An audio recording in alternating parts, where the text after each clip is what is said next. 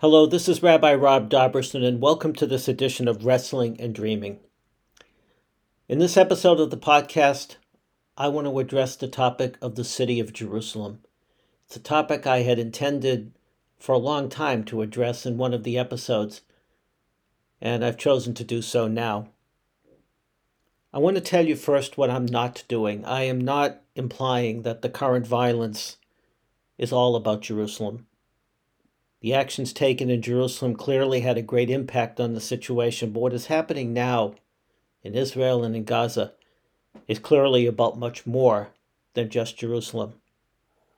Nor am I implying or do I want you to infer the idea that I have a particular political solution in mind for the conflict about Jerusalem. I do have some thoughts, certainly, but that's not what this podcast is about. And finally, I recognize that some might think that with the current situation, this is not the time to talk in the way that I will about Jerusalem. But I believe it is precisely the time.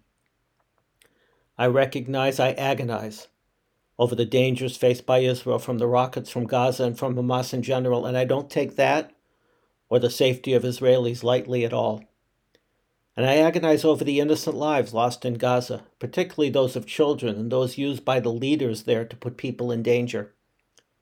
As I record this, the battles rage on, and we must all pray for a cessation of violence and death and a restoration of calm for the good of all.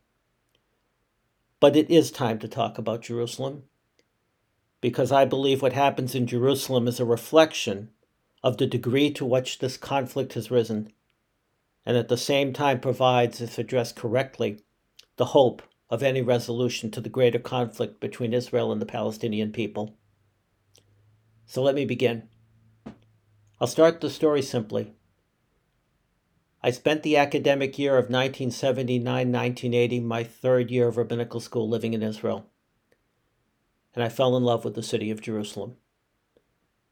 I consider it a great privilege to have been able to live there and to come back and visit so many times. I absolutely fell in love with the city, with everything about it, with the natural beauty of the hills and the valleys, with the sunrises and the sunsets, with the sense of history, with the sense of, of, of communities, of different ethnic groups, which were just fascinating. I went through the entire city time after time wandering, walking, taking buses. I absolutely loved the city, and I was determined when I returned to the United States that when I became a rabbi, I would take groups, as many rabbis do, to Israel with the intention of having them learn, love the country, visit all the places, but mostly I wanted people to fall in love with Jerusalem, and I structured the itineraries that we took so that that had a good chance of happening. We spent more time in Jerusalem than any place else, and I would take groups for early morning walks and late walks when when uh, jet lag prevented people from sleeping. And I shared with them the love that I have for the city. And of course, I'm not the only one. Jews have fallen in love with Jerusalem for millennia. So I loved so much about Jerusalem what I loved most of all during the year that I spent there was the realization of the three major faiths of Judaism, Christianity, and Islam, and how, in so many ways, they blended together into a, a kind of harmony. I love to go around to the side, be, around the corner, so to speak, from the western wall to the southern wall of the temple, which now is a, a great area with an educational center and a fantastic archaeological uh, dig. At that time, it was much quieter. And I would sit there and listen to the sound of the call to prayer from the minarets of the mosques and hear the bells of the churches and the sounds from the western wall and just felt that there was something magical happening as these sounds blended together. And throughout the city, I know that beneath the surface there were tensions. Obviously, the, Jerusalem has been a place of tensions ever since it was founded as a city. But at least on the surface, there was a sense of mutual respect. There was a sense of caution. There was a sense of respect for what Jerusalem represented and what it can represent. And despite what was going on underneath the surface back then, there was a sense that the city was a place of sanctity, a holy place. And all of those Jewish traditional texts that I had read for so many years and taught students about how Jerusalem is the glory of all the earth, how it's the navel of the universe through which God's presence flows throughout the world, and about how it's the place of hope and of redemption, and all that I knew about how Christianity and Islam looked at the city as a place of hope and a place of prophecy and a place of God's presence, all of that would come to mind as I sat there, sat there in this beauty of the city of Jerusalem. But what do we have?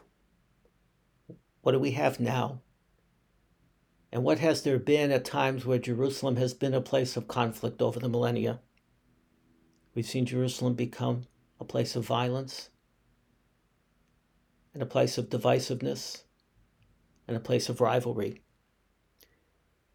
We have seen in recent years, through the intifadas, Jerusalem as the target for heinous terrorist attacks, stone throwings, and shootings.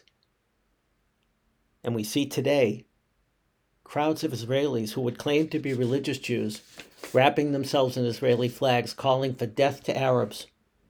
We see the Israeli government conducting raids on the Temple Mount or interfering with religious observances there, and in the goal of control of all parts of the city, encouraging and sponsoring Jewish settlers to move into traditional Palestinian neighborhoods. And in the latest and most provocative moves, evicting and threatening to evict more Palestinian residents from homes they have lived in for generations. This is not the spirit of Jerusalem. And these, none of them, are the actions of people who love Jerusalem. Now, I want to be clear. there are many in the city on both sides who are actively working for coexistence and mutual respect. And there are those not involved in the political process, but who just live their lives with respect for their neighbors on the other side, who commiserate together on the horrendous situation. It is those people who give us all hope. But the voices of the leaders, and the voices calling for control rather than respect, the voices of racist or hatred chants calling for violence rather than peace are the loudest and strongest. They're the ones we hear, and that is a tragedy. It's time they listened. It's time we all listened, really listened, to those texts that we've taught for years. The psalmist wrote about Jerusalem, Mia ale behar Adonai, who shall ascend the mountain of the Lord and stand in God's holy place? Niki chapayim uvar levav, one who has clean hands and a pure heart. Isaiah called the people back from exile in Babylonia, telling them that they should come and be dandled upon the knees of Jerusalem and be nourished there by the presence of God. The second temple, says the Talmud, was destroyed because of sinat chinam, baseless hatred and rivalries which raged out of control.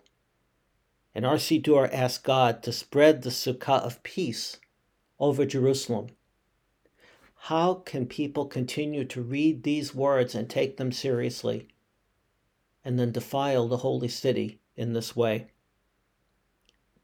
These are the texts which reflect love of Jerusalem, those who live there and those who love her from afar. These are the texts which we must listen to.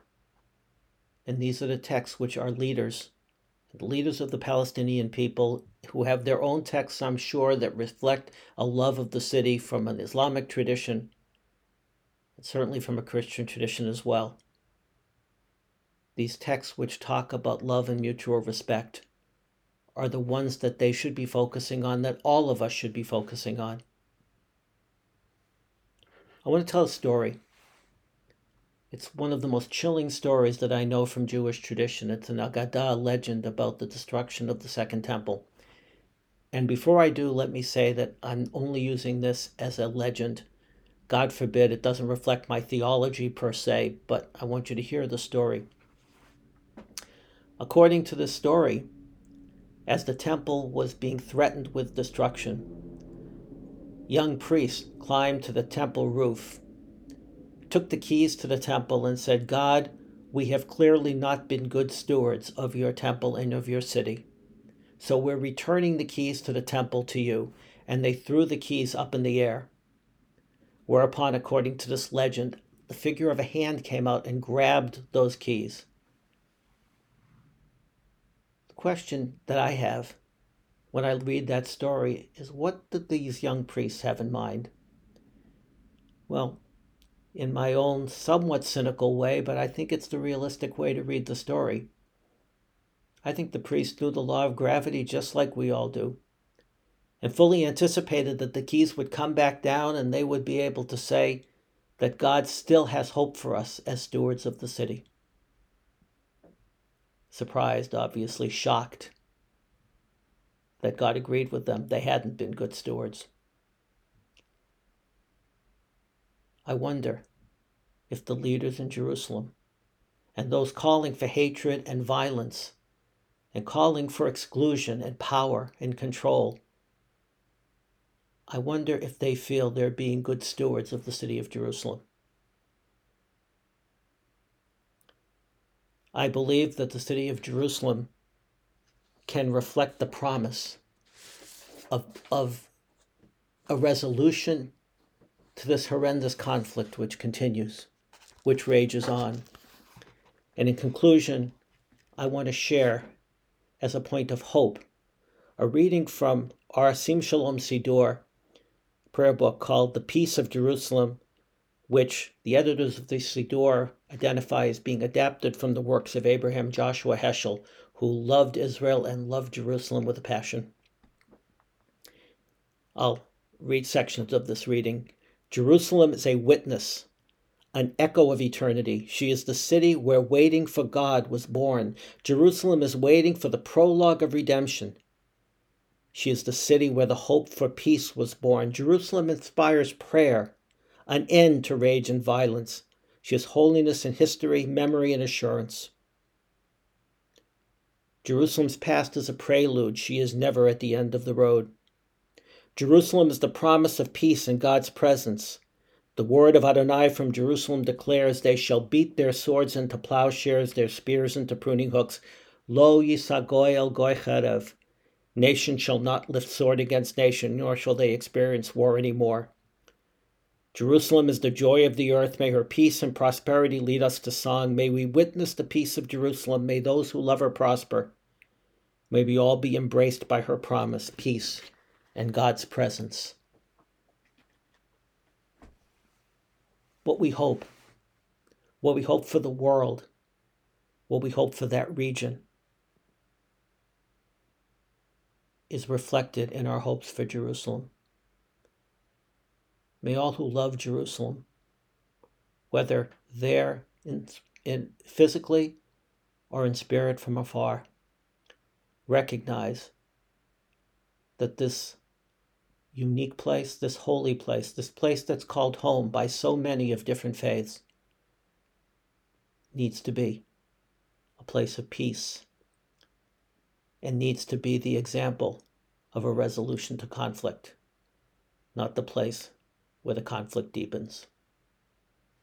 Until next time, I pray for the safety and security of all within Israel, an end to the violence safety, and quiet for the peace of people of Gaza, and peace for all.